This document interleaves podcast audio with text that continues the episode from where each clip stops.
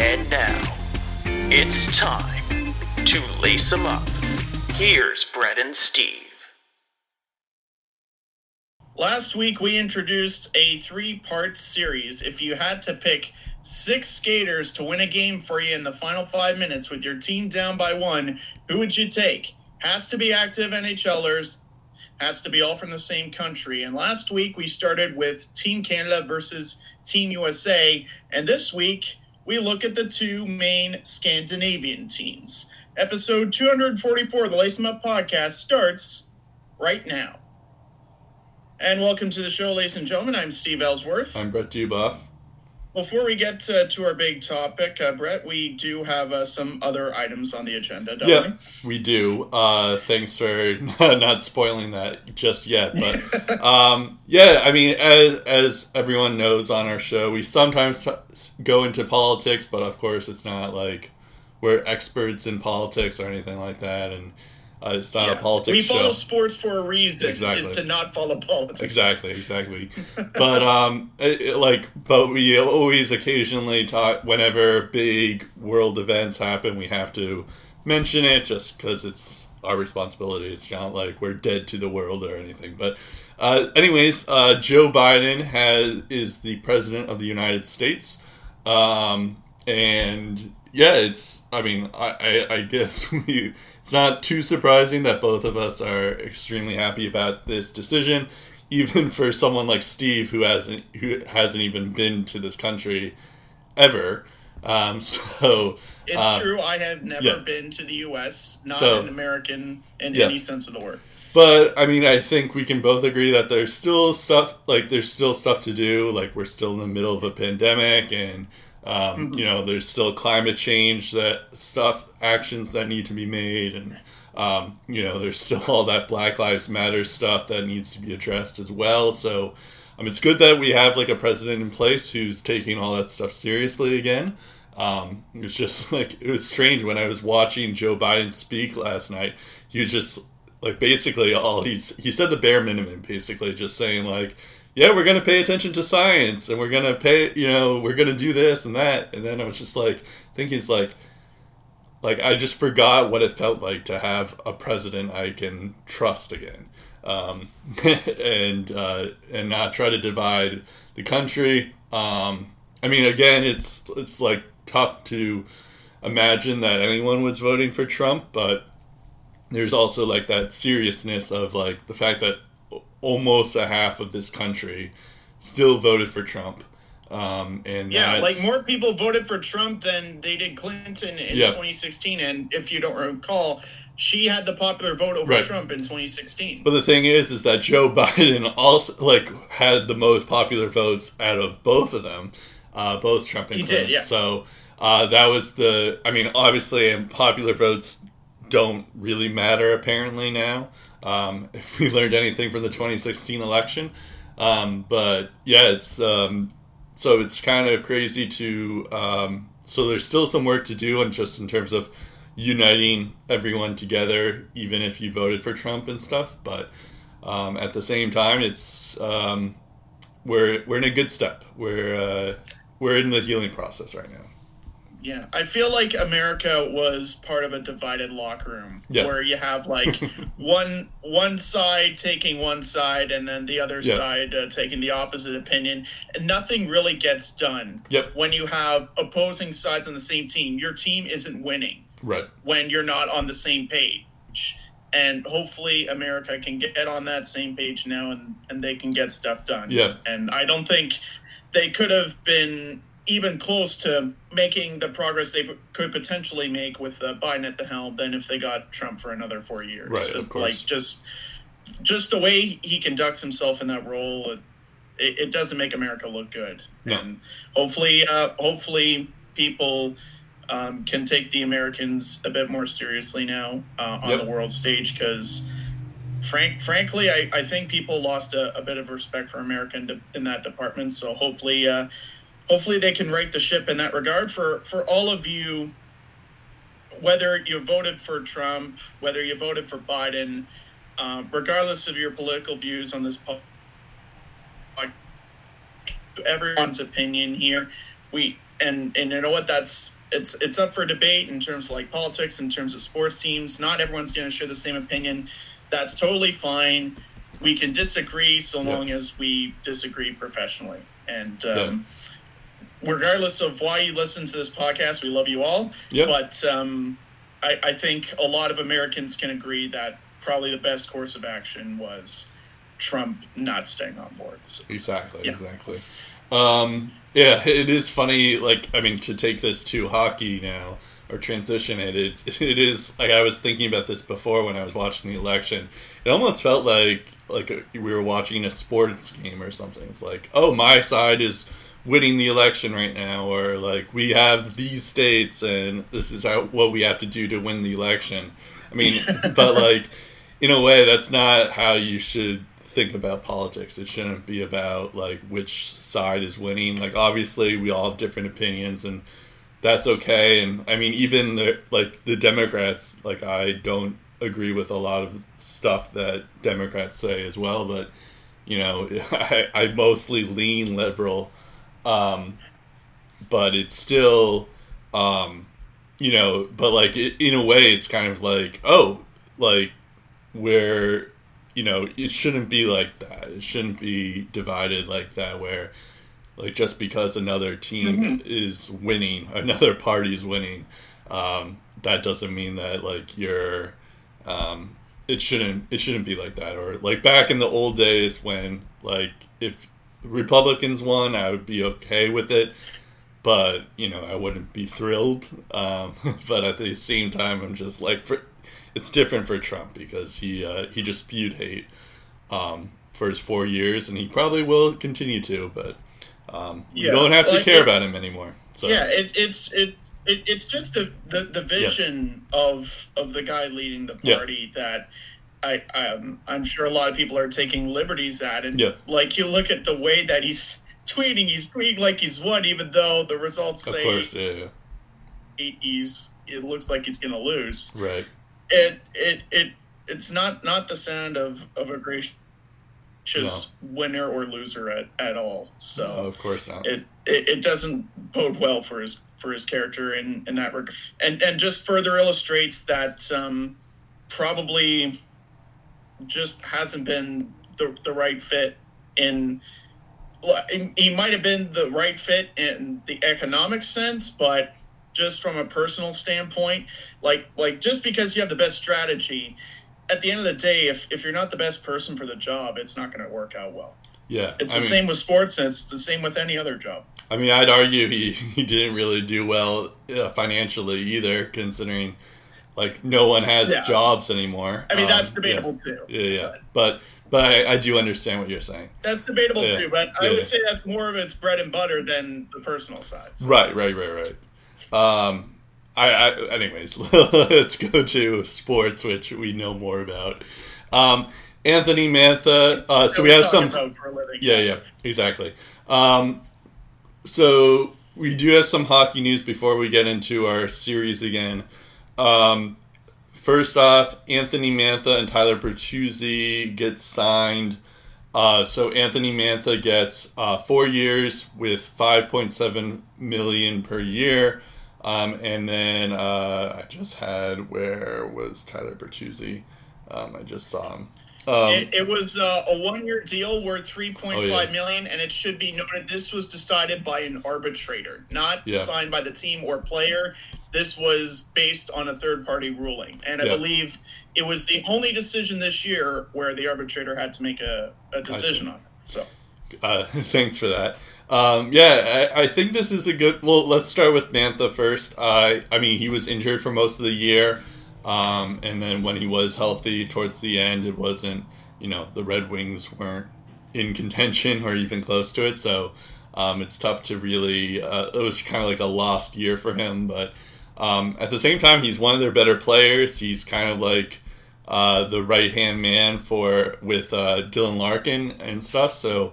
Um, I, I think that's a good deal for them to like lock him up long term because he's one of their better players, and it's not like he's too old anyways that by the end of this contract it's going to look really bad because um, he's twenty-six years old, so that means at the end of this he'll be thirty, Um, and yeah, that's not too bad for him. Um, and then as for Tyler Bertuzzi, it's interesting that, I mean, I guess you were saying that because of arbitration that they did it this way, but it's it's interesting that they, like, it's one year uh, for him anyways, because he's a pretty good player. Um, so, like, I guess, like, eventually maybe if he does well, you know, then they'll give him more than three point five million dollars, even though he's worth more than that um, at the moment. So, um, yeah, I think both of them are good deals. Um, and yeah, we'll see how it works out, even though, like, for Detroit, I feel like, especially for them, is, like, since they're probably not going to compete this year either, um, like, you don't necessarily have to worry too much about their cap space and stuff, um, but, uh, because they're going to be, their, their time to shine will be in the next couple of years anyways, um, but, um, yeah, I, I do like those two deals, uh, notwithstanding. Well, the thing, the other thing about the Red Wings is you're going to have players on expiring contracts. Uh, uh, once it comes time to re-sign Mantha, and you're wondering, right. well, if, if his points per game continues to improve, he's probably going to ask for a lot. Um, the good news is um, you're going to have uh, contracts like Jonathan Bernier expiring by the end of those four years. Same with Thomas Greiss, same with Danny DeKeyser and Mark Stahl, that are pretty big uh, cap hits to their blue line. Um, at the same time, you also have depth guys like Darren Helm, whose contract's going to expire. Uh, they already bought out Justin Abdelkader, so they had more cap space to work with there. Uh, Franz Nielsen's contract will have expired at that point. Uh, depth guys like Bobby Ryan, Vladislav Nemesnikov, their short-term deals as well. So with within the next four years, um, they're going uh, to have a fair amount of money to play with, even though they'll have Moritz Seider nearing the end of his E L C probably. It'll be the same case for Philip right. Zadina, the same case for Lucas Raymond. Eventually, um, yeah. So, so, th- so there's, so there's that side to things, but even then they'll still have a fair amount of money to work with. The other interesting thing is that Steve Yzerman didn't want Larkin and Mantha to be U F As at the same time, which is very, very wise oh, uh, yeah. decision by him. Um, Larkin will be a U F A in three years. So that's one year before Mantha becomes a, a U F A. So that's a, a separate matter that um, Steve Yzerman can deal with. And again, you mentioned Dylan Larkin and the chemistry with Anthony Mantha. Like, that's where the bread and butter of the Red Wings offense comes from. You yeah. look at um, Anthony Mantha's start uh, to this year.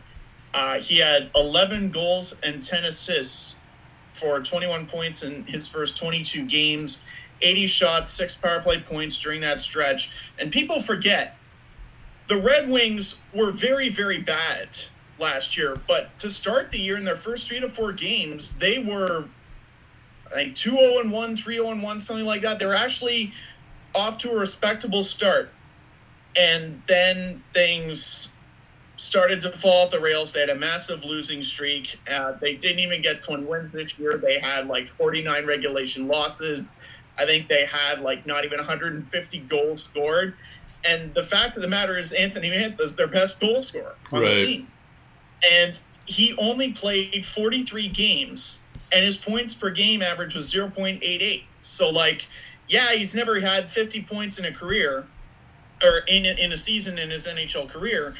But the fact that he had zero point eight eight points per game on a very, very bad team, starving for offense, and he was still doing his thing in all situations, not just on the power play, but scoring even strength goals. Um, and he's already got first-line chemistry with Dylan Larkin. If he continues to stay healthy and to produce at that rate, this five point seven million dollars might seem like a bit of a steep price, but it could turn out to be a Brad Marchand-style kind of bargain for the Red Wings. And I think the bigger question will be not if the Red Wings can keep Anthony Mantha, but if Anthony Mantha wants to stay in Detroit. And I think yeah. part of it is due to the success they have in the next three to four years. If they're contending in three to four years and they're on the up and up, and there's incentive for Mantha to stay there, he'll stay there. Um, but if he thinks there are other contending teams that he can get his money and uh, give him a better shot at uh, winning a Stanley Cup, then maybe he exercises that option too, because he's definitely a goal scorer on the rise, and I think you're going to see that uh, within the next couple of years.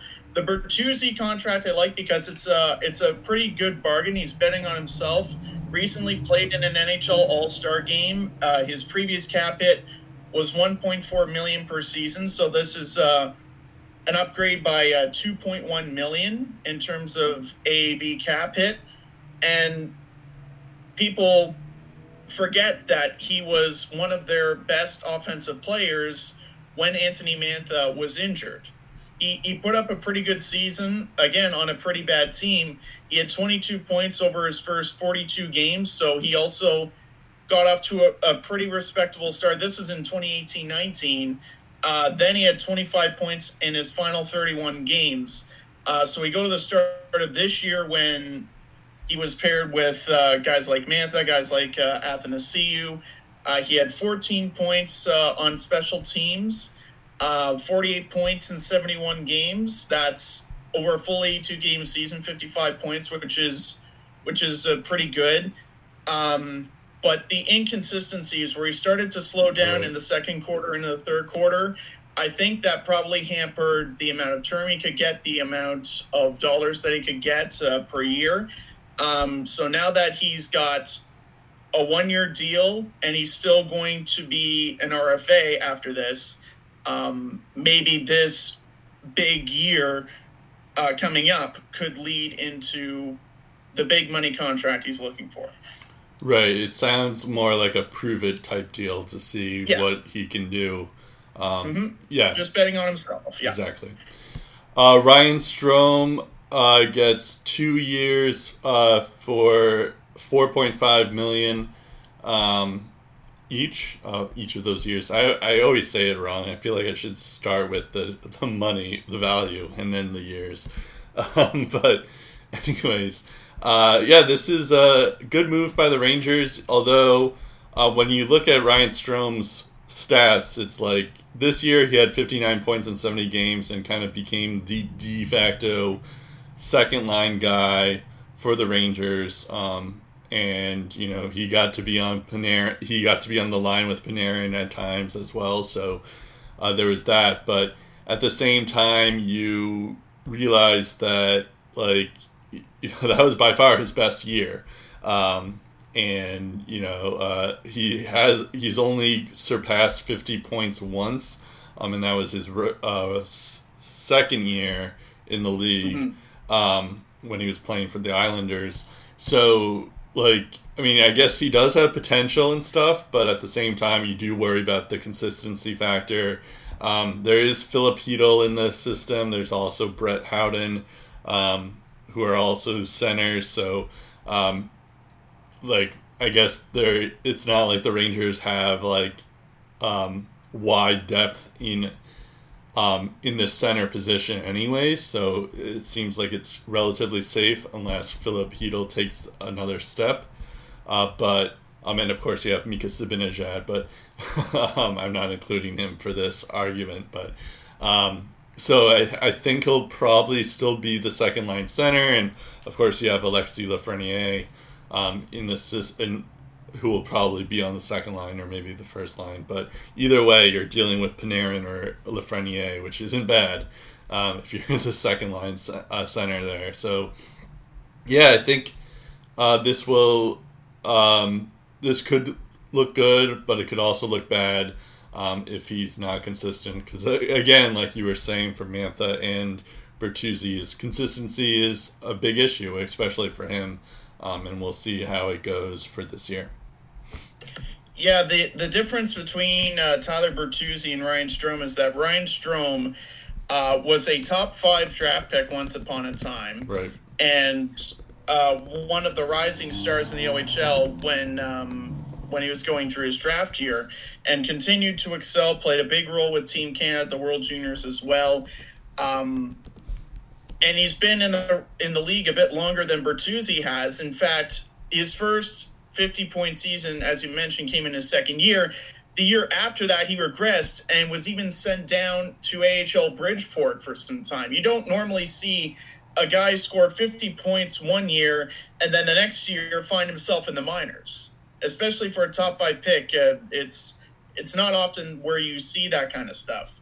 So to say that he's worth, like, he was looking for in arbitration five point seven million dollars, right, which I guess maybe he was thinking, well, I'm probably not going to get that, but uh, maybe it, it it it allows the Rangers to, like, sign me to, like, around, like, four point five million to five million. So right. if that was a strategy, it definitely paid off. True. But, like, you're asking for Anthony Mantha A A V after a year where, yeah, your numbers were great, but they've been the best they've ever been since your second year, and you played almost all of that year with a guy who was nominated for the Hart Trophy, Nader yeah. Temi Panarin, right, and right. who has been blossoming into one of the league's uh, brightest stars in that time. So it, if I'm Ryan Strome, the next test is, okay, I got to do this without relying as much on Artemi Panarin, and not to say that he was relying much on Artemi Panarin to begin with, but a lot of the offense yep. um,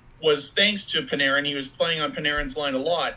So now now the test is, can he do this uh, without um, Panarin setting up goals or scoring goals?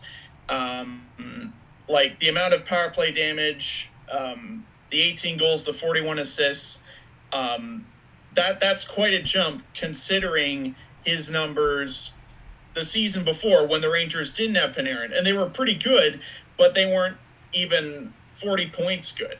Right. Like this, this is a guy that was traded for Jordan Eberle and then mid-season traded to the Rangers. Right. So that that's gonna be that's gonna be the big talking point. And if he kind of regresses this year, it wouldn't surprise me if the Rangers maybe convinced Seattle to take him off their hands yeah. um, for the sake of protecting uh, some of their younger talents. So it'll be interesting uh, to see what comes out of this.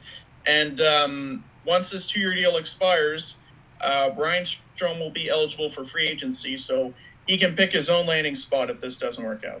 Yeah, you do bring up a good point, um, and I kind of alluded to that too. But, like, even still, it's like if he's not going to be with Panarin, he's going to be probably with Lafreniere or Chris Kreider on the other on the on the left hand side. So those are pretty good guys to to play with, and um, mm-hmm. you know, even if he's not with Panarin, who's uh, pretty good. Um, but so that's yeah, that's kind of um, the interesting thing and something to pay attention to in the future. But maybe, like, not this season, but next season we'll we'll worry about that. Um, yeah. Ryan Pulak gets uh, five million dollars per year, and those are two years. Again, I can't pronounce it correctly, but um, this is, I mean, Ryan Pulak has been kind of like the best offensive defenseman for the Islanders and kind of the best defenseman for the Islanders for quite a while.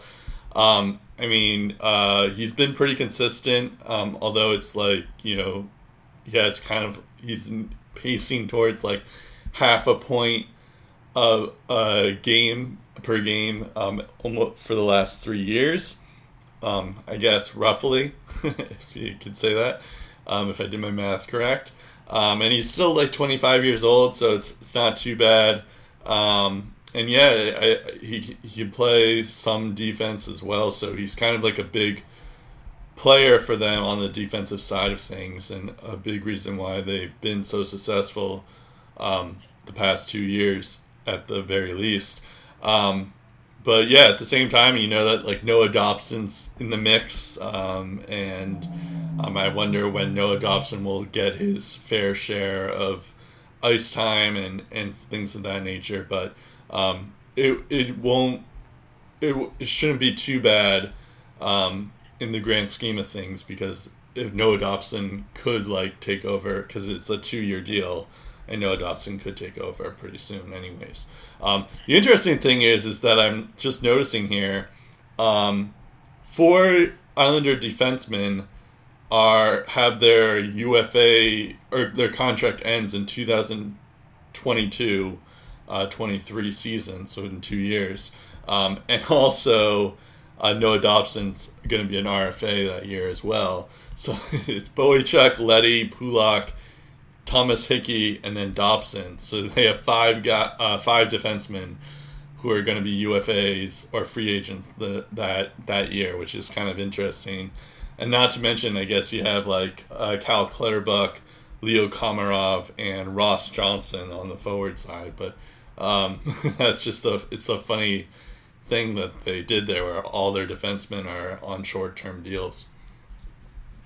Yeah, and it, it I think part of um, the names that you just mentioned um, are, are probably playing a big role into why this was a shorter-term deal. Right. Um, this is a guy that has put across the board at least thirty points for three straight years, which is pretty good. Around one hundred fifty shots a year is what you would normally get out of this guy, but plays big minutes, power play, um, even strength, um, just one of their best defensemen all around. His two-way play is uh, one of the best on the Islanders right now, and a, a huge part of their defense. Um, but the guys that you mentioned, like Casey Cizikas with a year left on his deal.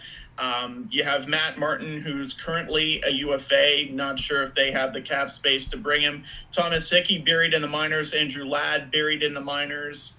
Yeah. Um, they they had an option after their arbitration cases were done.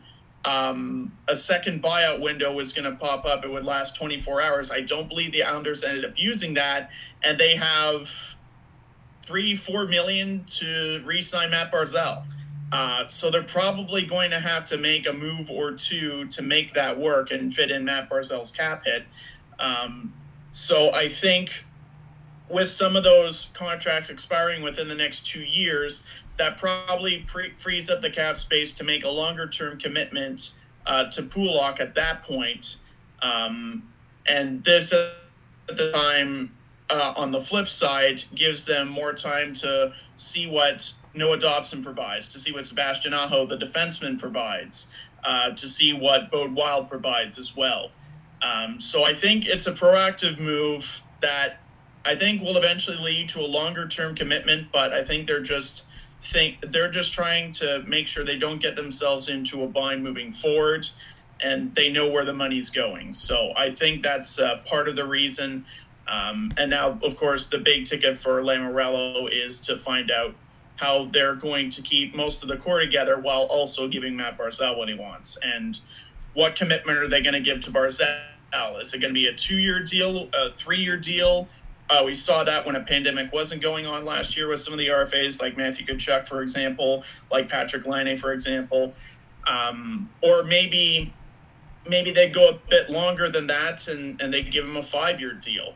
Um, instead of like a six or a seven or an eight year deal. The danger with the five year deal is if you get him on a cap friendly contract, Barzal's twenty-three right now. He's going to be twenty-eight when the deal ends, which takes him straight to free agency. So that's the danger with a five year deal is you're going to be, you're going to be maybe uh, testing the limits, um, in terms of re-signing Barzal long term after that five year deal ends. So, Um, I'm sure a lot of that is going to play into um, Lamorello's plans when he does make a decision. And Lou's been in the game for a long time, so I'm sure um, I'm sure whatever agreement uh, they commit to, it's going to be for the right reasons. Yeah, that's that's a good point. We'll see. Um, and then lastly, the the Dallas, we have some Dallas Stars news. I think we both knew that Tyler Seguin and Ben Bishop were seriously injured during the playoffs. Um, they both uh, they both had surgery uh, in the offseason and will each miss approximately five months, uh, which will be like March at the earliest. Um, so this is going to be kind of a big sting for them and probably a big reason why they even uh, signed uh, uh, Anton Khudobin. Um, to begin with, because, you know, Ben Bishop's probably going to miss uh, a couple of starts, and you don't know how he's going to do after this surgery. So um, it's good to have like at least someone there. And then we'll we'll probably have to we'll probably see what Jake Ettinger can do um, during that time, um, because uh, because I don't think they have to, like another backup besides Khudobin. So um, yeah, it'll, it'll be interesting to see how that mixture of Khudobin and Ettinger does. Um, and then as for Tyler Seguin, it's, I mean, we, I think we mentioned before at the Stanley Cup Finals, like, he was dealing with multiple injuries and stuff like that. And I kind of wonder if that had, like, in a, like, that's going to affect him long term. But I guess at the same time, if you're getting surgery, you're doing something to, um, to make a change and stuff, but there's always risk involved with, with that. So, I mean, you know, I, good luck with the recovery, both you guys, if you happen to be listening. Um, but, uh, yeah, I think, uh, it, it's, uh, it'll be definitely interesting, especially with like a shortened season. Um, and they'll be back in like, you know, half at the halfway point. Yeah, so um, the info on Seguin, uh, apparently um, there was a labrum that was basically totally torn, and uh, surgery was necessary. So it wasn't a proactive thing. It was just like, yeah, we need to get this addressed ASAP, because um, when there's tearing, uh, when there's tearing of leg muscles and stuff like that, uh, you, uh, labrums and whatnot, you don't want to chance that at all. Right. Uh, that could cause uh, le- negative long-term effects if you don't treat that. So I was initially expected to be a four-month recovery, but um, the typical timeline for those injuries to heal is four to six months, so uh, five months is probably uh, their proactive uh, timeline, and something that, that can't be rushed. And the key to the Stars' playoff run was Jamie Benn and Joe Pavelski both stepped up their games. Don't know if that's going to be a theme once the new season begins, so um, Dallas might feel uh, the loss of Seguin relatively early, depending on how the depending on how uh, the season starts off for them. Uh, Ben Bishop, uh, it's a meniscus issue. Um, it wasn't as bad when he had the first knee surgery in May, um, but then they had some second opinions. They looked at some M R Is, and apparently the meniscus was torn, so uh, surgery was needed. And with Seattle coming up, there's also going to be a matter of, okay, what's our goaltending going to look like? Are are we going to protect Bishop over Khudobin and hope that uh, Seattle doesn't take Khudobin? Um, and I think the seasons that Khudobin and Ettinger have, and the long-term health of Ben Bishop, uh, could also dictate where the Stars go there. Um, I know they have a few more years committed to Bishop, but um, that, that game plan uh, could change depending on what happens this year. Who really knows? So. Yeah, that's a good point, too. It's like maybe, like, you would like to think that, I mean, of the three goalies, Ben Bishop's probably been the most consistent, of course, when healthy, but, like, you'd like to think that um, his job security is pretty safe, but at the same time, you, you never really know. So, um, there is a chance that one of those two, Jake Ettinger or Khudobin, could take over and become the guy even when Bishop is healthy. Uh, but at the same time, and it's I think, like, yeah. I think sorry. either one of Bishop or Khudobin, um, if one of them are available on the market, um, I definitely yeah. think uh, Seattle probably targets one of them. Yeah, I was about um, to say. Because yeah. uh, Vegas went for the safe bet in goal with Flower um, when when they had to assemble their team in twenty seventeen, and Fleury's been a big part of that. Right. I think someone like Bishop or Khudobin could have that same effect if uh, – if they went to Seattle too. Yeah, so. I was I was about to mention Seattle, in fact, so that that yeah. could also be a, another thing. I would imagine they'd probably want to stick with Bishop, um, mm-hmm. but um, who knows. Um, anyways, um, so and then lastly, in kind of tragic news, we forgot to cover this last week, but... Um, it's kind of like a bigger, like this guy, Travis Roy, um, he, he's, he was on, um, if like, it's kind of, I feel like he's more in like, well known, definitely in Boston, the Boston hockey area, uh, circles, but maybe not like the full, like hockey circles. But, um, mm-hmm. he, so in case you don't know, um, in nineteen ninety-five, Travis Roy, who played for B U, Boston University. Um, I believe it's uh, Travis Roy, not uh, oh, Patrick yeah, Roy. But, uh, like, no, no, you're right. Uh, I, sh- I should say Patrick Roy. Um, but anyways, in his first ever shift, he got uh, injured. He slid into the boards.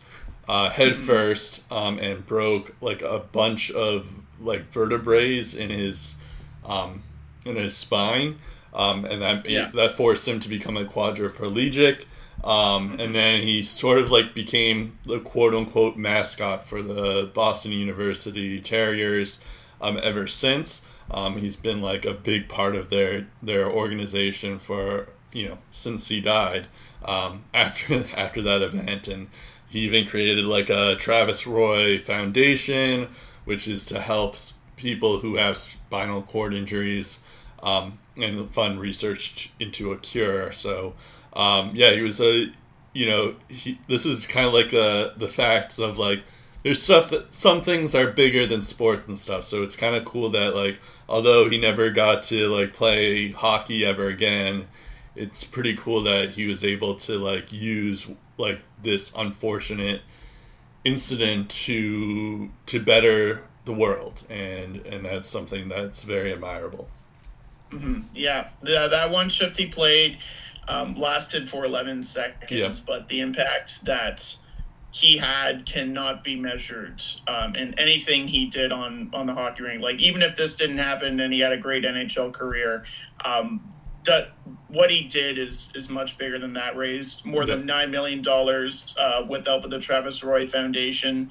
Um, he died due to complications from a necessary surgery brought on by more than two decades of being in a wheelchair. So this injury maybe unintentionally uh, led to his death, only forty-five years old. But you talk about guys that won in life.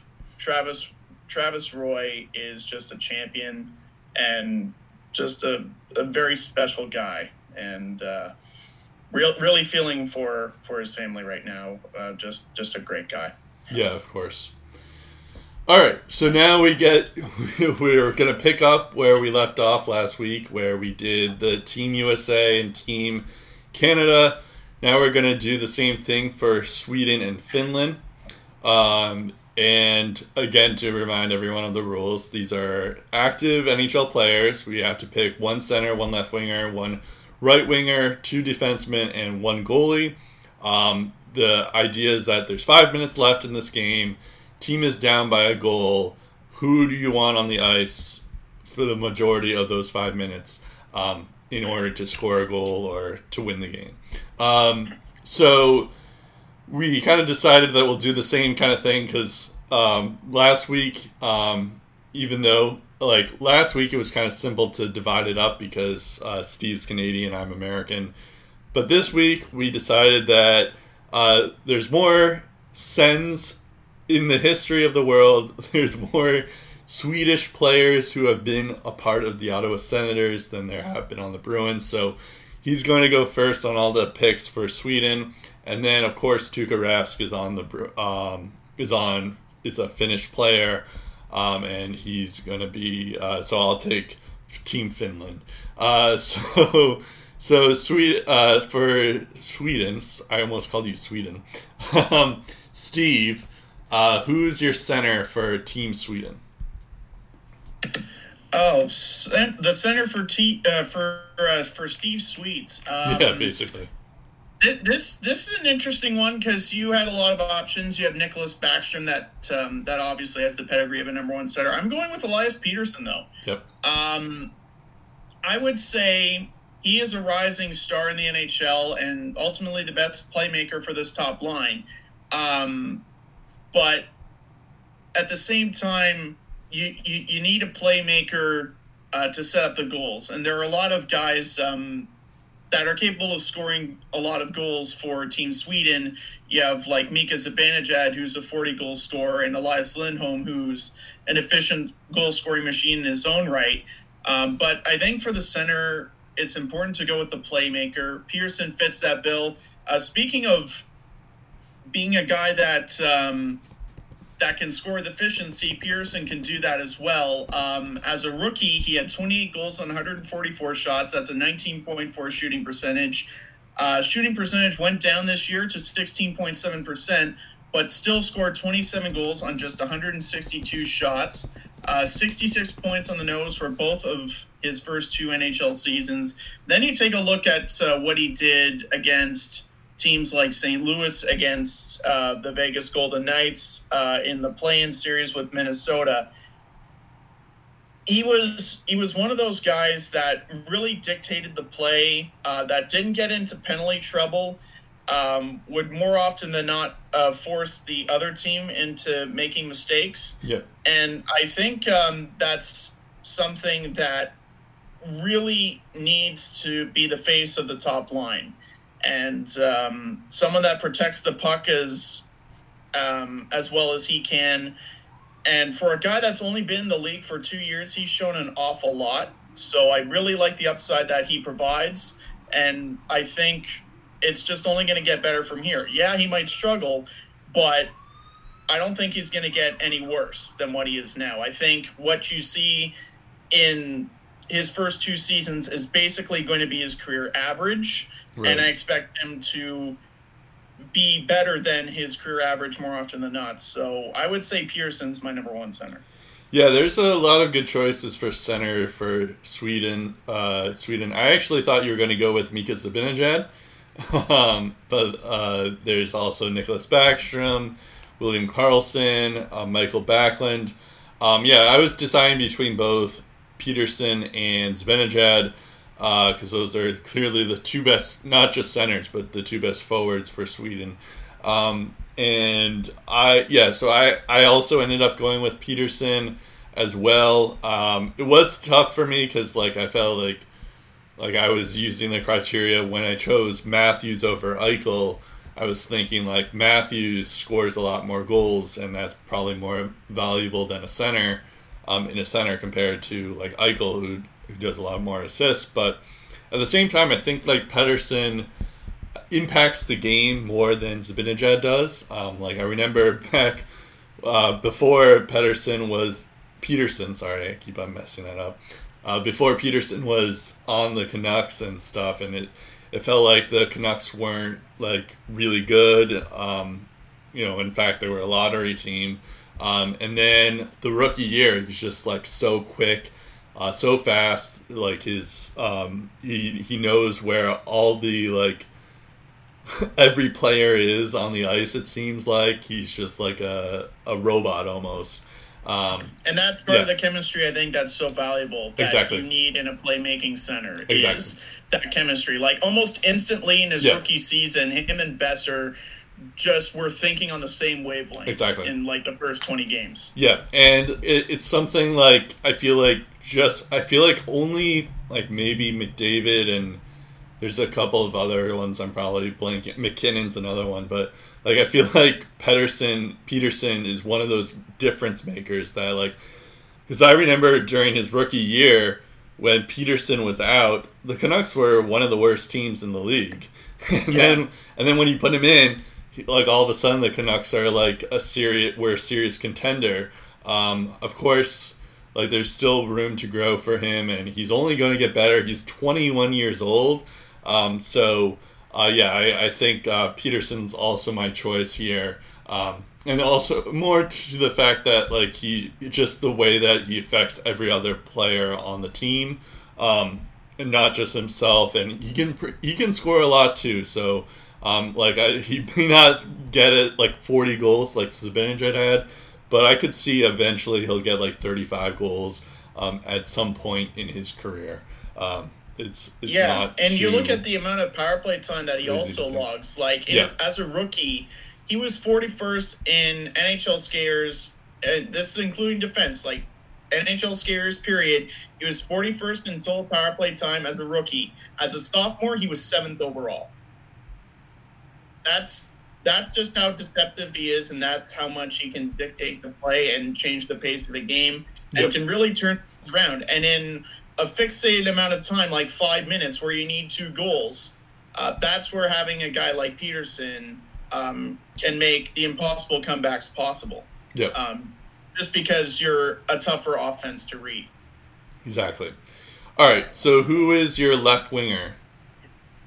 Left winger, I would probably say, well, you got the playmaking center. You want the guy that does the little things right. That would be Gabe Landeskog for me. Um, for starters, he's been wearing the captaincy for the Avalanche since his late teens, so he's got the leadership capabilities as well. If you look at his rookie season, people talk about how good he was in twenty eighteen nineteen. Look at his rookie numbers. Yeah. twenty-two goals, fifty-two points in eighty-two games. He had six power play goals, twelve points with the extra man, averaged eighteen minutes, thirty-seven seconds per game, two hundred seventy shots on goal. That remains a career high, along with two hundred nineteen hits. Yeah. It, it's, it's unreal how a guy with that much skill can rack up two hundred hits, over two hundred shots, and have a fifty-point season as a rookie and also get twenty-two goals and be a force on the power play. And then over the course of the years, um, his ice time has increased. Um, he's been averaging like three to four minutes on the power play over the past three years because that's how lethal Colorado is on the power play. We talk a lot about Colorado being among the league's best at um, just basically putting the other team on the penalty kill and just going to work and just carrying the puck around and playing keep away. Um, and Landeskog has been on the Avs' top power play unit, so it, it only makes sense why he would average like three to four minutes per game on the power play the past three years. Um, but even still, not necessarily one of those guys that blows you away, that racks up the shots. Um, there have been a couple of times where he's had two hundred shot campaigns. Um, typically, like the average is around the neighborhood one sixty, one seventy, one eighty. But he's still a guy that can get you like twenty to thirty goals, um, fifty to seventy points. Um, is is um, I think he had like seventy plus points in twenty eighteen nineteen. That was his best year on record. Um, so I, I think when you look at the amount of intensity that he plays with and the amount of skill that he provides on the left side, it's undeniable uh, who their best left winger is, and it's Gabe Landeskog. Yeah, I I also have to agree. I was when I was looking at all the Swedish players that are in this league right now and, and all that stuff, I was like, you know, Philip Forsberg, he's pretty good. Andre Burakovsky, he's pretty good. Uh, even like Victor Olofsson, I was considering Rick, Rickard Rakell, but like I feel like Gabriel Landeskog. First off, like I know he gets injured a lot, but like he had forty-four points in fifty-four games last year. I think that's the best points per game out of anyone other than, I mean, obviously uh, Zibanejad or P- Peterson, but like that's that's pretty close to being a point per game type player, um, yeah. and so that's that's impressive there. And, and as you were mentioning, he can also hit. Um, he's he's one of the better like power forwards in the league, and he's pretty consistent too.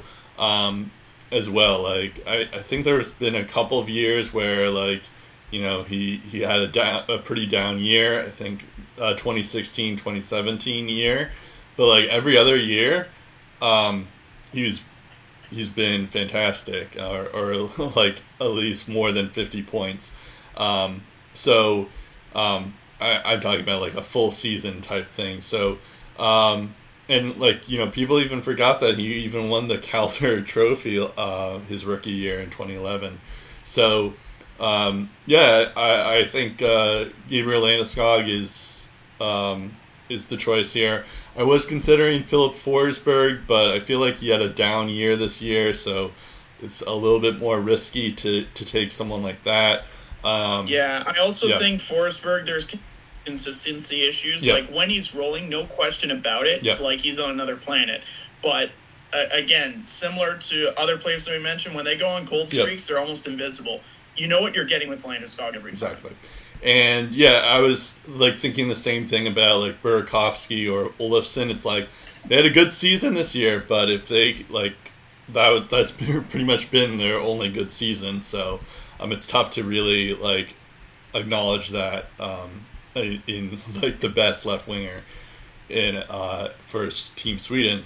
Um, Rickard Rakell is another um, worthy mention. Uh, again, he's kind of has the Forsberg issue where he's kind of regressed in in uh, the last couple of seasons, but he's still pretty good.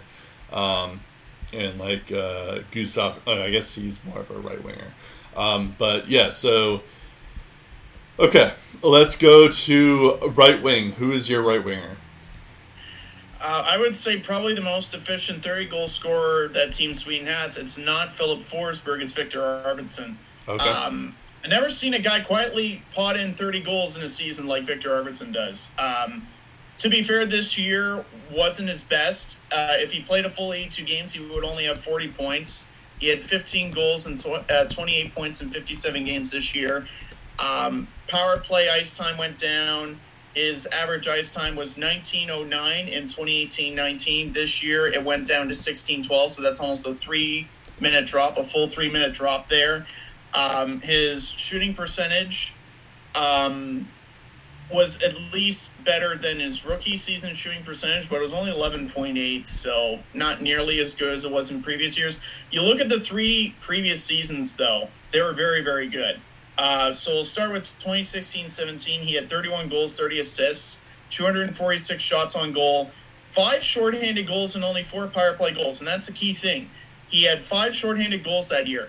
Not once in his N H L career has he scored five power play goals in a season. And it's largely because Nashville isn't good at scoring on the power play. They're the exact opposite of the Avalanche. Um, so the fact that he can still score thirty goals and you don't need him to do it on the power play Uh, just shows you how capable he is at scoring in all situations. Um, so he gets sixty-one points in twenty seventeen eighteen, so uh, carbon copy on the points department there. Uh, but he does it in two fewer games played. His eighty-two game pace slightly increases from sixty, uh, sixty-three points to sixty-four points. Um, scores twenty-nine goals on two hundred forty-seven shots. Um, so the goal scoring takes a slight hit, but only a bump of two goals. It's not bad. And at this time, he's averaging around seventeen minutes per game, inching closer to eighteen minutes. Then we get to twenty eighteen nineteen, where he has thirty-four goals on one hundred ninety-five shots. Shooting percentage increases by a considerable amount, seventeen point four percent. That's a personal best for him. And those forty-eight points um, are impressive when you consider that he did it in a reduced workload because injuries kind of screwed him there. Um, only played fifty-eight games, so forty-eight points in fifty-eight games. Over an eighty-two game pace, that's sixty-eight points. And he still got thirty-four goals, a career high, in those fifty-eight games. And again, did it without any sort of heavy lifting on the power play. So if you need efficient goal scoring, look no further than Viktor Arvidsson. Yeah, that's a good uh, pick there. Although, I have to be honest, I didn't really consider him because I feel like his this season wasn't particularly great for him. Um, and it, yeah. He kind of had a steady decline. But yeah, um, as an established yeah. NHLer, it was his worst by far. You're right. Exactly. So, I felt like that deterred me a bit. Um, I, I found that like uh, right-wingers for Sweden what was a lot tougher than Uh, all the other positions. Um, there's loads of good left wingers, loads of good centers, um, but there aren't too many good right wingers, and uh, you know, defensemen and goalies are decent as well, obviously. But like, I don't know. I, I felt I found it hard to pick right wingers. Um, I was it was pretty much a toss up between Elias Lindholm and William Nylander for me, um, and I think I went with William Nylander. Um, because Nylander, even though he's been in the league less than Elias Lindholm, and I'm looking at their past couple of years uh, for both of them, if I'm comparing them, them to, um, you know, when when William Nylander's on the ice, he's he's he's pretty good. Um, you know, he has like two hundred eleven points in three hundred seven games in his career. Um, this past year, he had kind of uh, fifty-nine points in sixty-eight games. It's kind of weird to think about this, but like, even like I know he plays for Toronto, which is like probably the the most attention that like the media-driven team that um, every like in the N H L um, or gets the most attention in the N H L. I can't speak for some reason. Um. Like, he still seems to be kind of underrated in a way. He uh, he's pretty good, um, and uh, you know, like I mean, obviously he gets to play with Matthews and Tavares um, at times as well. So that's probably another factor towards it. But like, there were times when um, you know, he can be good on his own, um, and he just gives them another option uh, to to make them a scary target on offense. And uh, he's a big reason why Toronto is that, you know, scary of a team um, in in terms of their offense, um, because, you know, you have, sure, you have Matthews, Marner, and Tavares, but you also have William Nylander, um, who um, he's not as good as the other four that I just mentioned, but um, he is still pretty good um, in his own right. Um, yeah, I, I, I, as for Elias Lindholm, I he did have that good year last year, and uh, you know, fifty-four points in seventy games isn't too bad, but at the same time, I feel like he just needs to show some consistency. So if I'm not taking Philip Forsberg or Rickard Rakell, I, I can't I can't justify taking Elias Lindholm uh, on this front either. So um, yeah, I think that, and like, you know, he he wasn't really that good in Carolina, um, or like he was okay in Carolina, but wasn't like great. Um, and maybe if he has more of those like sixty plus type seasons, then I'll be like, okay, maybe he is kind of going to be pretty good, but um, yeah, well, it remains to be seen um, for him, and I think that William Nylander is more consistent than Elias Lindholm is. I think both um, uh, of those guys, as well as Viktor Arvidsson, if you put them on the top line, they're going to cash in big time, because uh, that's how Lindholm generated most of his offense when he was on the top line, getting top power play minutes on uh, the Calgary Flames. And he, he really popped off uh, in twenty eighteen nineteen. Uh, Nylander is one of those guys. Again, you put him with Matthews, put him with Tavares. Um, he's going to put up points. And, and even before Matthews was an established player, Um, he showed signs of promise when the Leafs weren't nearly as good as they are now. So um, I, I definitely think uh, Nylander is capable of being the number one option on the right side. Honestly, you can flip a coin for uh, Nylander, for Lindholm, and uh, for Viktor Arvidsson, and, and they would be able to, to do an adequate job on the right side. I just think in, in terms of efficiency, um, if Viktor Arvidsson can do what he did in Nashville, imagine putting him on a line with Elias Pettersson. Um, I really think he could take off um, and just reach another stratosphere uh, with with Pettersson as his line mate. Yeah. No, that's that's true. All right. So, who is your defense? Uh, the two defensemen. Well, I, I said I love the amount of Swedish content that the Sens have drafted over the years. Uh, doesn't get much better than Erik Karlsson. Um, I understand the takeaway giveaway ratio is always going to be pretty high and, and not in the best way. But when you have the creativity that he possesses, the risk is always present when he's trying to make something happen out there. A player that fits the mold of an Erik Karlsson is supposed to do that. Uh, the bigger concern for me is his health. Um, part of the reason, actually the only reason why in the past few seasons, Erik Karlsson hasn't played nearly as well as Erik Karlsson can. But when he is healthy, and when he is delivering, we all know how much of a force he is on the ice. Uh, over the years, his defensive game has improved. Um, in the twenty sixteen seventeen season, when he was a finalist for the Norris Trophy, he was near the top of the leaderboard in block shots by defensemen.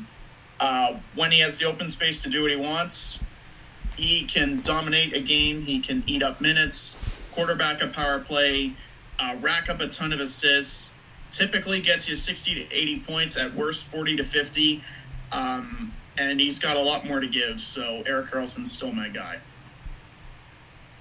And uh, so that would be the first uh, that would be the first uh, defensive slot. The second would right. be uh, the other popular Swedish defenseman, which would be Viktor Hedman, who uh, plays in uh, Tampa Bay for the Lightning, and the offensive upside has been pretty good. Uh, for Viktor Hedman, over the past four years, he's played at an Erik Karlsson-like level, uh, won the Conn Smythe as playoff M V P this year, really elevated his game as the playoffs wore on, and um, has been a, a capable of posting fifty, sixty, seventy points in that neighborhood in each of the past four years. Um, a guy that can register double digits in goals um, and do so consistently. forty to fifty assists, they're just expected at this point because he's that good, and he's not even thirty years old. So got to have that duo of Karlsson and Hedman on that blue line. Yeah, um, that's. I figured he would go with Erik Karlsson, um, and uh, yeah, it makes sense for Viktor Hedman too. Um, yeah, I, before I make my picks, I just wanted to note that there's a ton of good Swedish defensemen. Yeah, um, it's probably the toughest position exactly. out of the out of the positions that we've had to sort through. It's arguably the toughest by far. Exactly, exactly.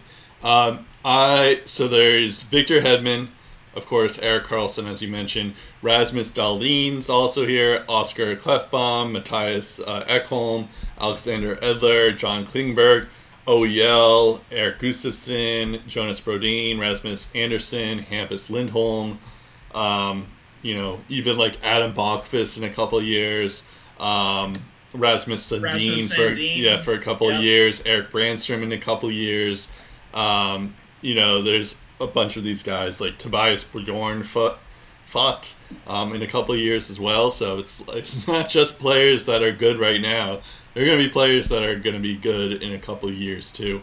Um, and I think that a lot of that has to do with how how much influence Nicholas Lindström had, because uh, he was the Swedish defenseman for so many years. And I guess mm-hmm. a lot of Swedish players in hockey just said, you know what, I want to do what Nicholas Lindström did. And then all of a sudden you have Viktor Hedman and Erik Karlsson, who are uh, phenomenal in their own right. So um, he's definitely the trailblazer by exactly. far. Nicholas Lindström started that trend of, of young, promising offensive defensemen from Sweden. Yeah. Like, he was their guy. He was their idol. So my first pick is uh, Viktor Hedman. Um, it, you know, it's kind of crazy because he's, you know, he, like, as evidenced by anything that you saw during the playoffs or even, you know, last year um, in the regular season, he's he kind of, like, makes the Tampa Bay Lightning who they are. I mean, yeah, of course, you have Stamkos, you have Kucherov and Brayden Point, of course, but, like, in terms of, like, every other defenseman, like, yeah, Eric Chernak's pretty good or has his moments, and Mikhail Sergachev have their moments as well, and back in the day when they had Kevin Shattenkirk, he was pretty good too, but like, Viktor Hedman is basically makes the Lightning who they are. Um, he's a big part of their identity. Um, he, you know, he's very dangerous on the power play, um, and he's also, like, you know, he's he can also play defensively too. He's very physical as well, which is um, he's probably one of the better. Like, if we were doing like defensemen, defensemen, like if we just did this for all current N H Lers, not just countries, Viktor Hedman would probably be on this list anyway. So, um, so yeah, I think uh, he's he's on top of there, and it's not like, and as you were mentioning, he's not even thirty years old yet. Um, so, all the reasons that you mentioned, and plus all the reasons I mentioned, that's why I think uh, Viktor Hedman would be the guy. As for the second guy, um, I, it was between Erik Karlsson and Rasmus Dahlin. Um, I went with Rasmus Dahlin. Uh, mostly because I'm still, like, not sure about, like, if when Erik Karlsson is healthy, he is really, really, really good. Um, mm-hmm. Top five player, on, like, currently. However, but in, in terms of in yeah. terms of future health and, like, what he's capable of, you're probably siding with Dahlin yeah, for that reason. Exactly. Um, yeah. And it's it's not to take anything away from Erik Karlsson. He's a, he's a great player. A generational talent, if that. But just the fact that, like, you know, he kind of, like, Rasmus Dahlin didn't have a great second season compared, but only compared to his rookie season, which was pretty good. Uh, but, like, even still, like, as a nineteen-year-old in the N H L, he had forty points in fifty-nine games. That's that's still really, really good. And, um, you know, like, like I know, like, people aren't, like, we're expecting him to be even better than, um, like, than the twenty eighteen, you know, draft suggested. You know, even, like, Quinn Hughes had a better year than him. Um, uh, Cale Makar had a better year than him, if you, or Miro Heiskanen maybe as well. So it's like, yeah, compared to those guys, he's not at that level just yet, but he has the potential to be much better than them um, in the future. And, you know, he just has to get things going. And, you know, maybe it's just the the right coach just has to get used to the different ice. He's still, like, he's not even twenty years old yet. Uh, so the sky's the limit for him, and that's why I'm going with him. Um, yeah, there was other considerations like Klefbom and Klingberg and um, even Ekman Larson, but um, I felt like, you know, all all those guys kind of have some injury history as well, um, and uh, but I, f- I feel like Dahlin has like the better potential out of everyone um, on this on this board. Um, yeah, and you and you put him alongside Hedman, who can yeah. like mentor him as exactly, well. Exactly, exactly. Although and like for only five minutes he can mentor him, but yes, you're right. Yeah, yeah, um, that is fine. Exactly, like you know Hedman, like maybe Hedman Dahlin will mess up, but like Hedman will take over because he's you know Hedman's that good. So yeah, uh, exactly. Um, all right, and then who's your goalie?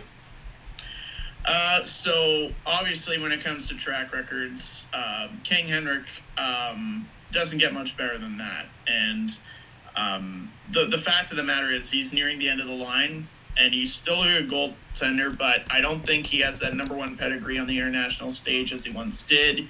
Um, I don't think Jakob Markstrom does because um, he hasn't been King Henrik good for consecutive seasons. Like, he was King Henrik good this year. Um, just really the main reason why the Canucks were a threat to do much of anything in the playoffs.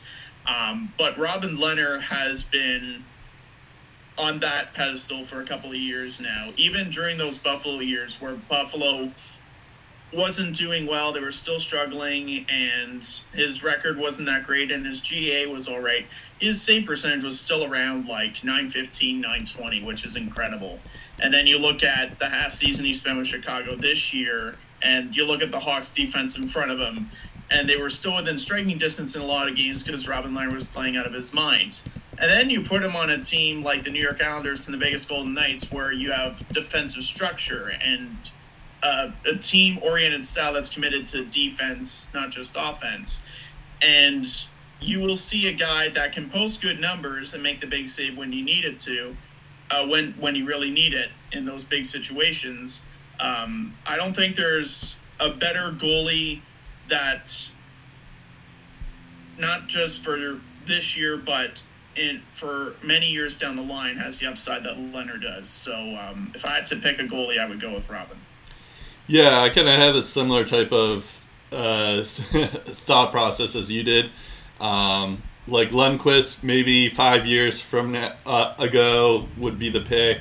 Uh, Markstrom, if he remained healthy and was still consistent. But I think, I mean, Robin Lehner also has his consistency issues as well. But even when he was on like Buffalo and Ottawa, he like yeah, he didn't win as much, but his, like, save percentage, and if you take a look at his save percentage and his G A A, it's kind of unbelievable, especially the twenty sixteen twenty seventeen season when he had, like, a nine twenty save percentage and a G A A of two point six eight on a bad Buffalo team um, where he didn't win as much.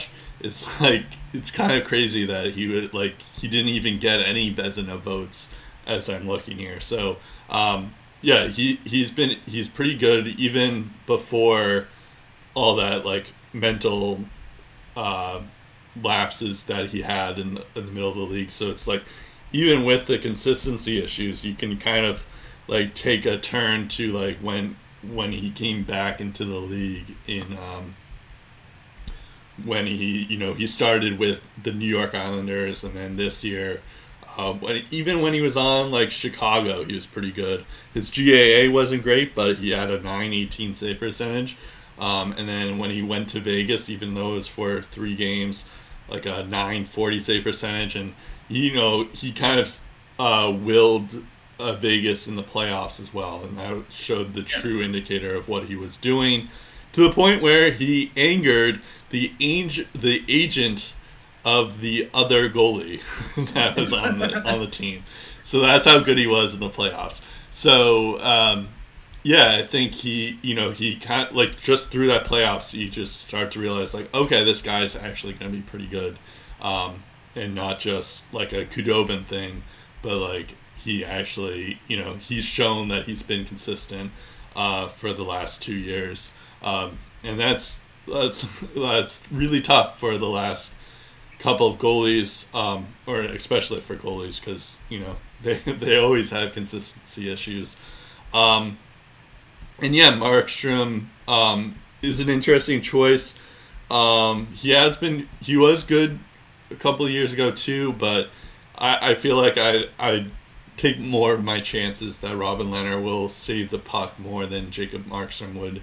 Um, so it's interesting too, if Markstrom wasn't injured in the playoff bubble, we would have had the Western Conference of, between these two guys of uh, Markstrom and Lehner. But um, yeah, so it will be interesting to see in the future. But um, yeah, I think Robin Lehner, I, I'm more confident in Lehner winning this game than I would of Markstrom, even though Markstrom's not yeah. a bad pick at all. Yeah. Um, okay, let's go to... Oh, now we're doing Team Sweden.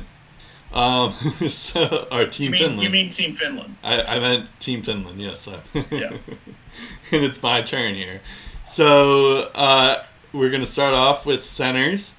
Um, there's, I mean, there's a lot of good choices here, I guess. Alexander Barkov.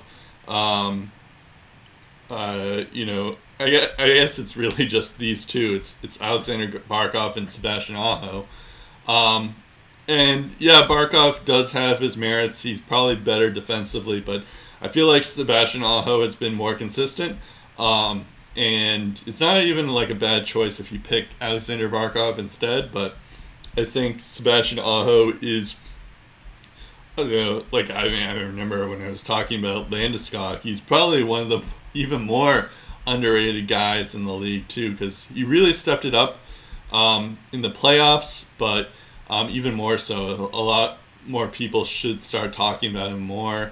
Uh, he's almost at a point per game pace this year, um, with sixty-six points in sixty-eight games, and yeah, he's he's probably one of the better players in the league. It's, you know, even defensively speaking, he's pretty good too. So um, I, I guess you could maybe take the take the advantage of Barkov because, like, you know, Barkov's better on faceoffs than Aho is, but if you're doing like five minutes left and you need a point, you're probably going with Sebastian Aho, who can, like, he almost has forty goals um, as a center, which is uh, pretty crazy. And he's he's two years younger than Barkov, so that's uh, two things that are going in Aho's favor.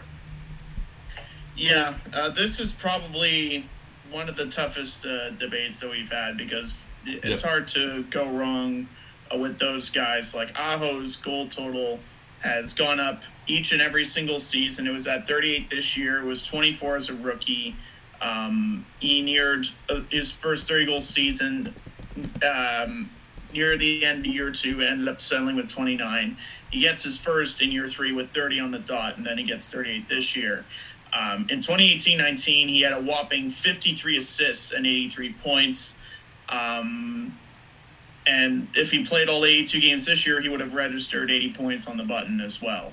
Um, but I just like the amount of puck protection that Barkov provides. Uh, if you look at, um, if you if you look at the amount of giveaways and takeaways, you compare um, Barkov and Aho.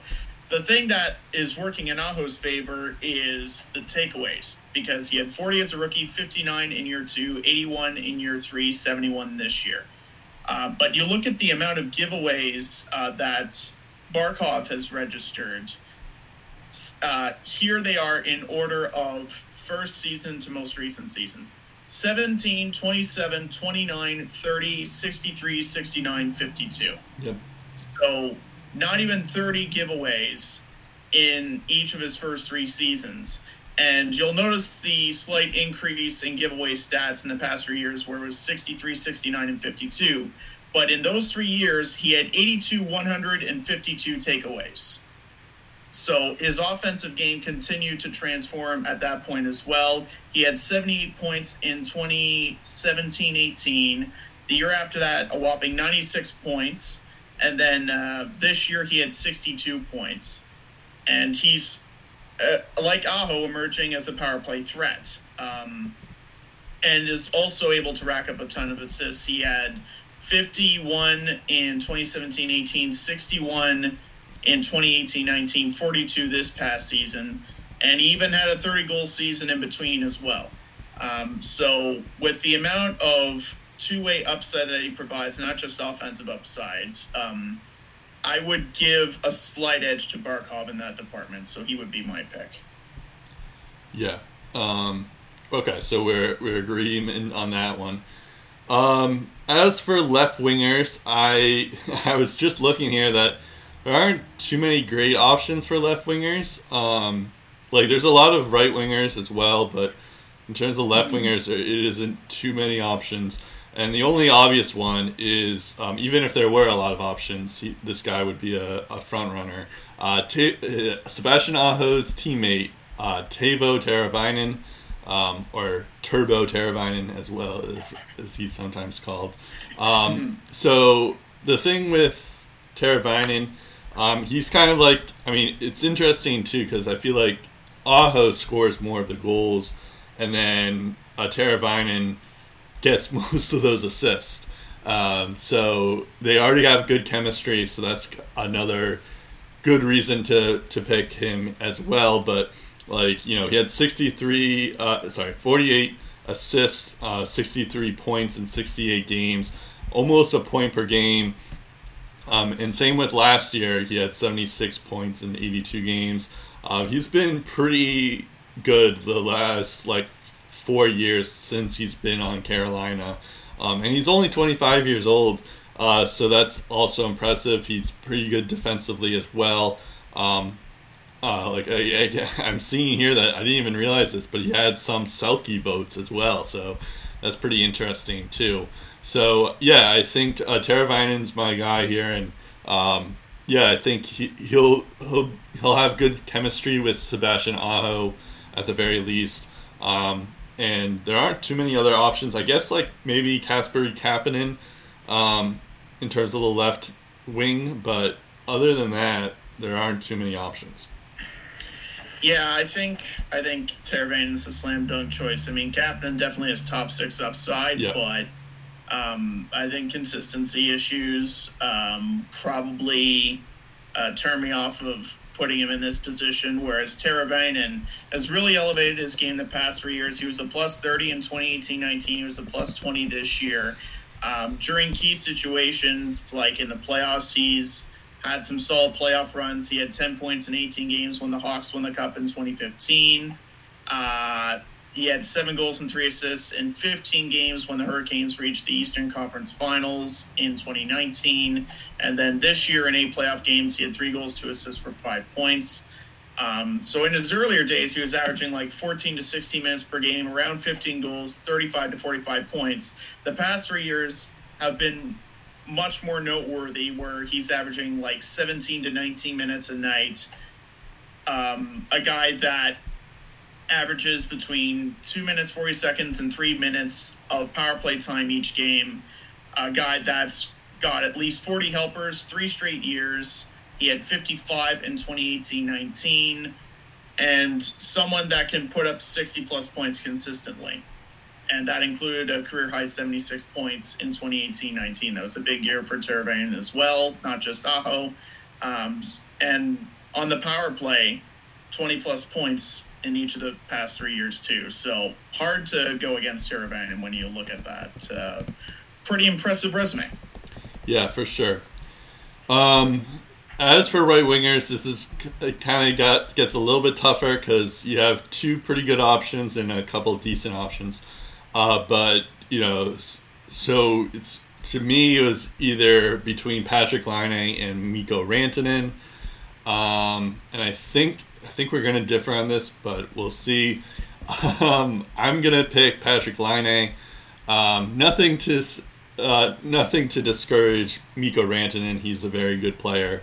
Um, you know, in, in fact, you know he's he is another underrated player as well. But um, I think the fact that like for Patrick Laine, um, he's you know, he he had his he's kind of had an interesting career so far, even though he's only played four years in the in the system. Um, his rookie year, he had thirty-six goals um, and sixty-four points in seventy-three games, and um, which is pretty good, and that put him into the Calder nominations and stuff. And uh, that was when he was an eighteen-year-old. Then as a nineteen-year-old, he gets like forty-four goals, and we all thought that this guy would be the next Alex Ovechkin. And then the next year, he gets a measly thirty goals. Like, no big deal.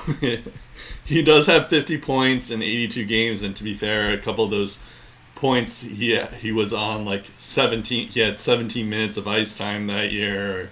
Um, he wasn't like totally, um, you know, given a fair shake and stuff like that. But, um, so so like people have their concerns of like which Patrick Laine are you gonna see?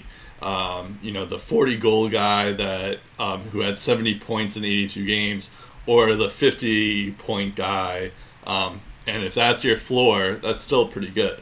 Um, and then this year, he he does he does have twenty-eight goals, which wasn't isn't too bad. And I assume if it was a full season, he'd have more than thirty goals. But this like, uh, but he still had the most assists by far, and um, and that was without any uh, games played, uh, like with having the less least amount of games played during that time. Um, so he had thirty-five assists, um, which isn't even that much, but like uh, it, compared to like all his other seasons, he started to improve his game where he started to pass more and started to uh, look out for stuff and um, things of that nature. Um, And the funnier thing about this is, like, uh, there are trade rumors now of uh, maybe Patrick Laine will be moved, um, and the front runner is the Carolina Hurricanes, um, and it just be and he and if he were to be on the Carolina Hurricanes, he'll probably be uh, on a line with Patrick La- uh, with uh, Sebastian Aho and Te- Teuvo Teravainen, so uh, this line could soon be a reality if uh, if he does go to Carolina. Um, I would think it would be kind of a stupid move for Winnipeg to do, but if they're going to do it, Carolina would be a great place for him to go to. Um, he could even he could even be better than what he's been in Winnipeg. So sky's the limit with this guy, and uh, that's my pick. Yeah, so I went uh, with Patrick Laine as well. Oh, wow. Uh, the okay. reason I didn't go with Rantanen is because he's an efficient goal scorer and he's a playmaker, but but this top line already has a lot of playmaking abilities. They already have Teravainen, who sets up more goals than he scores. Uh, whether it's Aho or Barkov that you go with, again, both guys are more on the two-way side of things, force turnovers, rack up the assists more than they do goals. Patrick Laine can flat-out shoot the puck and he can flat-out score goals. That's all you need to know. Yeah. Uh, thirty-six goals as a teenager, only needed two hundred four shots. Then he gets forty-four goals in year two, a year where most young players are supposed to regress. And he gets twenty goals by himself on the power play in that season on two hundred forty-one shots. A bit of a step back in year three because a bunch of the goals that he scored happened like a stretch of, what, twenty games? Yeah. Um, but he still had a thirty-goal season, still had fifty points, still had two hundred forty-five shots. That's still pretty good. And fifteen of those thirty goals came on the power play. Um, then you look at what happened this year. He's a bit more well-rounded. Um, his eighty-two-game pace was seventy points or better in his first two years. Took a bit of a dive in year three, but then sixty-three points in sixty-eight games this year. Um, is is uh, points per game average over an eighty-two-game season goes back up. Um, he secures a fourth straight season with at least two hundred shots, and he registered more assists than goals. He had thirty-five assists and twenty-eight goals. So his overall game is also improving. I like uh, the upside that Patrick Laine provides, and just that lethal quick release, I think, is perfect for this top line. I don't think there's any need to waste it and keep it on the bench. So I go with Laine. Yeah. Uh, okay. I was surprised. I thought you would go with Rantanen, but I, I was hemming and hawing about it, but yeah. with with Teravainen and Barkov slash Aho, um, you needed a pure goal scorer, a guy that can flat out shoot it. And yeah. there's no point in wasting uh, that luxury that Patrick Laine provides. So the other, use it. the other thing I was noticing is that this season he had ninety-seven hits in sixty-eight games, whereas all the other all the other seasons he hits like seventy, or he has eighty hits in like a full season. So this year he was like he, he already surpassed that as well. Um, I know hits are like a a weird stat because you don't know. Like, it feels like it depends on the arena or something, but that says a lot. That they, they are kind of weird for goal scorers, though, because, yeah, like, that too. The thing that intrigues me about Ovechkin is he scores all those yeah. goals. You look at Hitzel and you're just like, oh, my God. Yeah, I didn't know that guy could hit that often. Yeah, Ovechkin's another one like that, too. Or, I mean, like, he's yeah. a rare, rare breed. Exactly. So you won't be a goal scorer like him. Exactly. Um... And that's kind of why people compare him to Ovechkin, I feel like, just because he can score goals um, at will, and then he can also hit and um, intimidate yeah. you. Um, okay, uh, now let's go to the defensive side here. Um, so, unlike Sweden, Finland doesn't really have a ton of great options, which is kind of interesting. Because uh, I thought, like, when I was like doing research and stuff, I thought... there were more Finnish defensemen, and then when I thought about it, I was like, oh, I guess there aren't too many. So um, I can read you off some list of people. Uh, Miro Heiskanen, Rasmus Ristolainen, Sami Vatanen, Esa Lindell, Olli Mata, and then it gets significantly worse that from there. Henri Jokiaru, uh, Markus Nutsivera, Juuso Riikola, Vili Heinola, Sami Niku, Johnny Hakanpää, Niko Mikkola, Otto, Otto Leskinen, and Urho Vakanainen. Those are, by the way, those are fourteen defensemen, um, and those were the only fourteen defense Finnish defensemen that have played a, a game um, in the N H L last year. that's that's a pretty short yeah, list. But you, you just wait, though. Heinola, I, yeah. I think he's got a lot of upside, oh, yeah, yeah. and I also think uh, Lassie Thompson, when he gets uh, some that's N H L action, too. He could be very good for them as well. So. Yeah. There are, there are guys on the up and up uh, that could be very serviceable for oh, them, but yeah. you're right. There there, there are there, the the list is pretty short when it comes to quality quality defensemen in the N H L yeah. in terms of in terms of defensemen that played last year. It's not nearly as vast as the amount of guys on team. Of course, of course, yeah. I guess that goes without saying. And like uh, you know, I I think when we were talking about the when we did the Winnipeg prospect thing. I remember I was saying, like, you know, Sami Nieku's a pretty good player. He just hasn't gotten the opportunity yet, so I can see yeah. that happening. Uh, same with Urho Vakanainen, although he's more of those, like, defensive defensemen, so you may yeah. not, like, it's a good thing if you haven't heard of his name. Uh, but he he's he's probably going to be one of those good shutdown defensemen and who could occasionally score. But, um, yeah, so... my choice uh, for the first one, and I, I, I would be livid if you didn't have this guy um, on your list. But it's uh, Miro Heiskanen. Uh, he's the first guy. Uh, he's by far the best Finnish player, uh, defenseman um, as well. But like he came alive truthfully in, um, you know, during the playoffs this year, where he's probably like one of the best players on the ice. Um, at times, and he was a big reason why Dallas was even um, in the Stanley Cup Finals to begin with, was because of his play.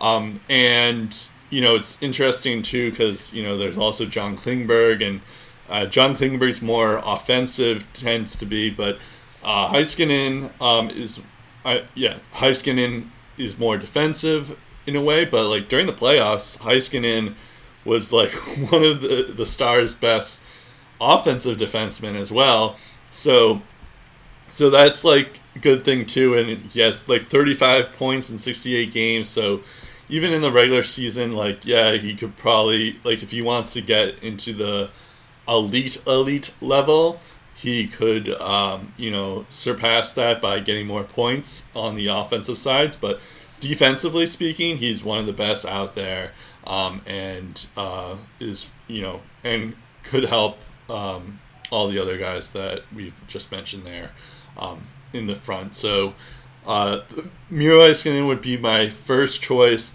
My second choice, I wasn't, is kind of like a toss-up, really. This was either between Rasmus Ristolainen, Sami Vatanen, or Esa Lindell. I went with Esa Lindell. Um, kind of, maybe a hot take here, but um, Ristolainen's a good player, but like just the fact that I, uh, you know, I was looking at his plus-minus, and I was just like, uh, or throughout the years, it doesn't seem like it was that great.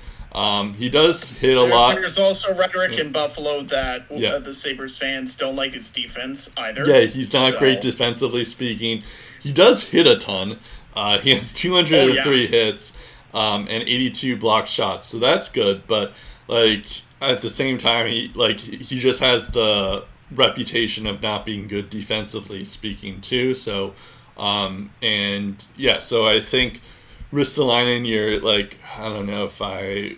think Ristolainen is the best choice. So uh, Sami Vatanen's an interesting one too, although he kind of has a similar situation as Ristolainen, where his defense isn't really that great, um, and he, he might be worse off even offensively. He can play offensively, but may not be great. Um, so I actually went with Esa Lindell here because Um, sure, Esa Lindell had twenty-three points in uh, sixty-nine games. That's not great. But uh, for a defenseman, or just uh, compared to everyone else that we've been talking about um, on the defensive side of things. But first off, he has one hundred twenty-seven block shots um, and eighty-nine hits.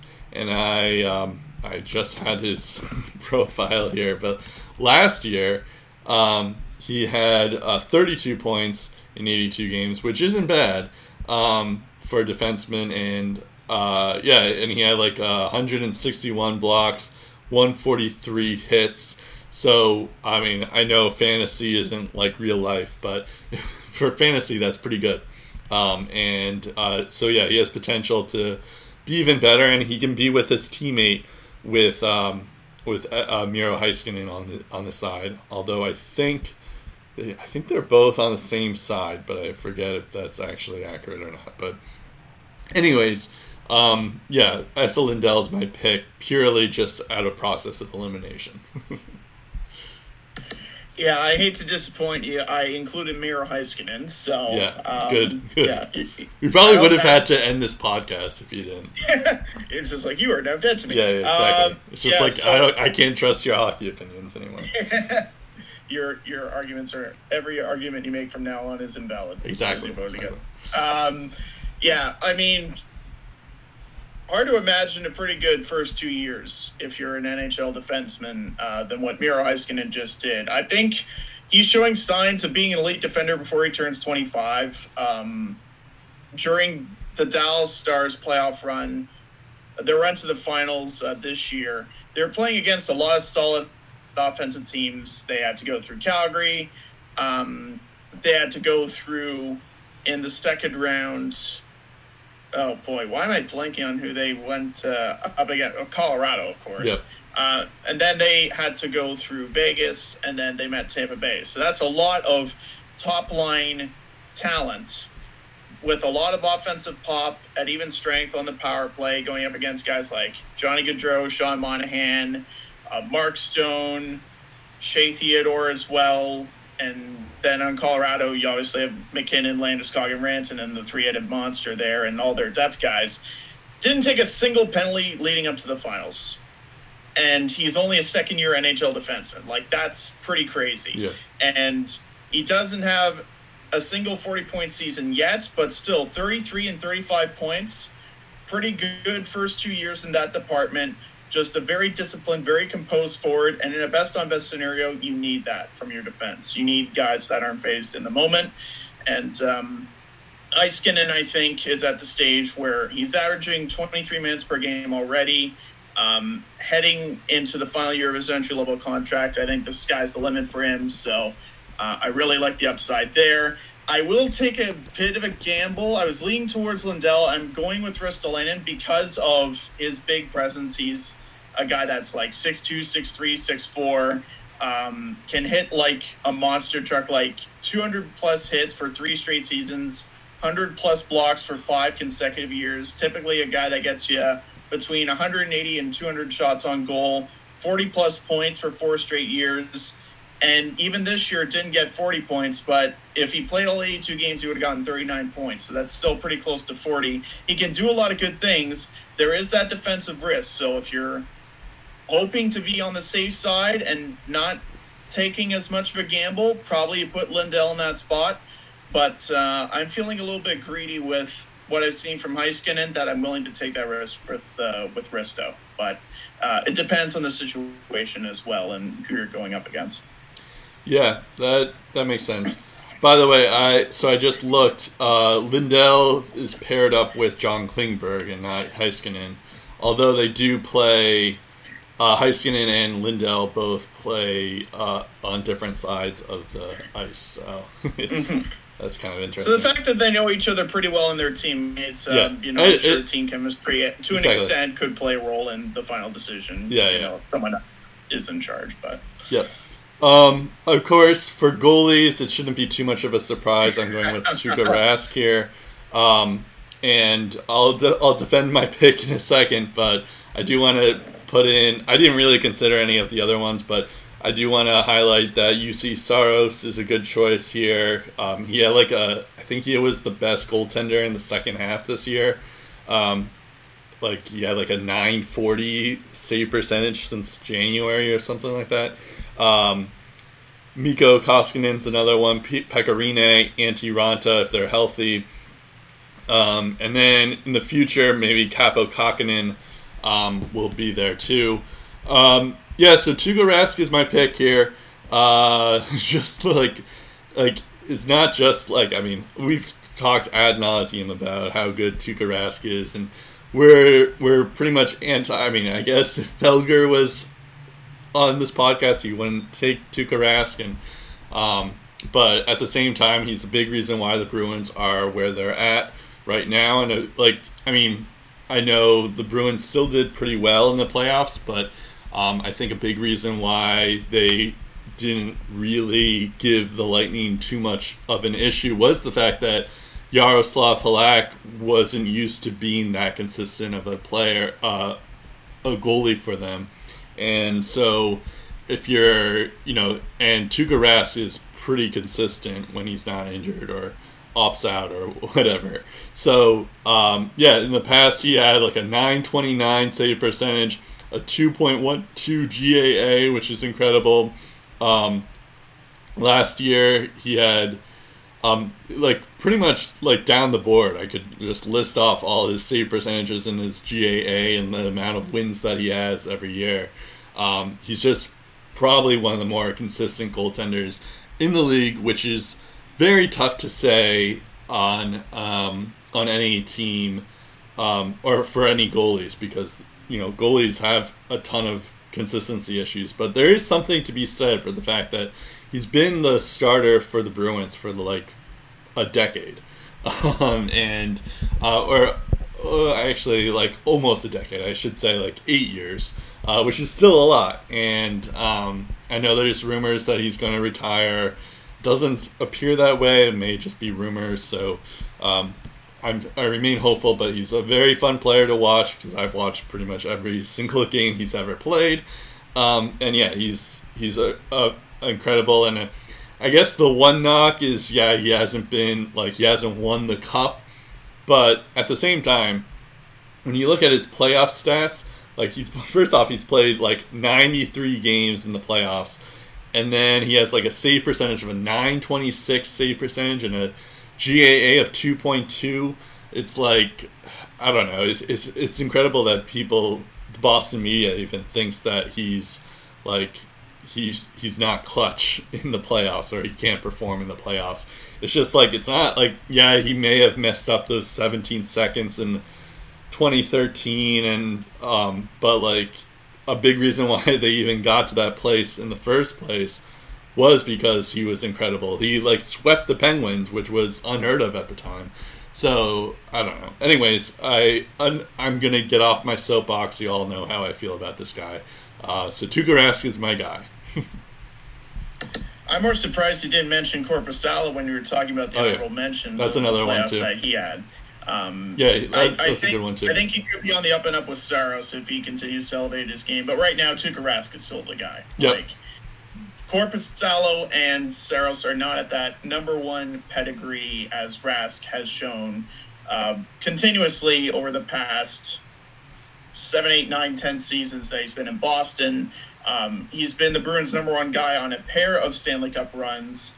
Um, was a spectator in another when they won the Cup, but um, twice in, in the same decade, uh, the Bruins went to the finals based on his performance alone. And he still can get the job done. Uh, he still can get the job done. There's not much to debate there. A Vezina caliber goalie. He's won the Vezina before.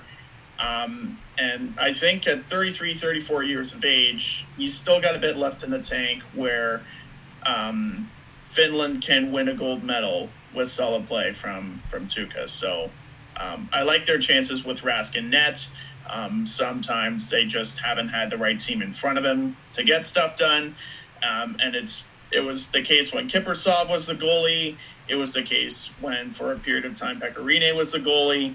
Um, it not all of the the failures of Team Finland on the world stage have to do with Tuukka Rask. There have been other factors as well. So, um, yeah, I, I would still I would still trust. Um, In a do-or-die situation, Tuukka Rask to to make the big save if needed. So, yeah, not much not much to debate there. I think yeah. uh, I think Tuukka's your guy.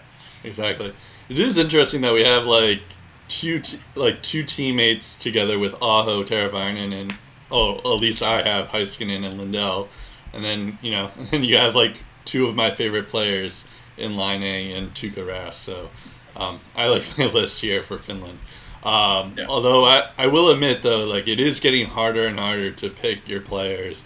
Um, I guess because just the, I mean Canada, um, and even the United States has a lot of good players. But um, like, don't get me wrong, of course Sweden and Finland have good players too. But it seems like they don't have as much in terms of depth.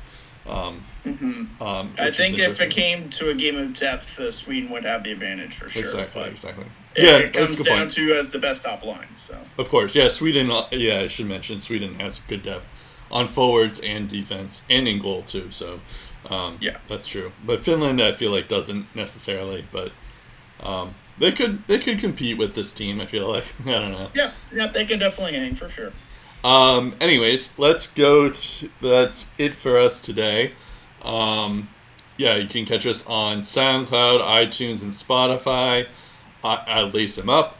Or if you're not subscribed or follow us there, please do. We, um, we rely on that. Um, and you can also uh, follow us on Twitter at Lace Up Podcast. Our Facebook is Lace 'em Up. Um, although we don't. Do, we don't really update it that often there on Facebook. So, um, yeah, that's about it. I'm Brett Duboff. I'm Steve Ellsworth. We'll talk again in episode two forty-five of the Lace 'em Up Podcast.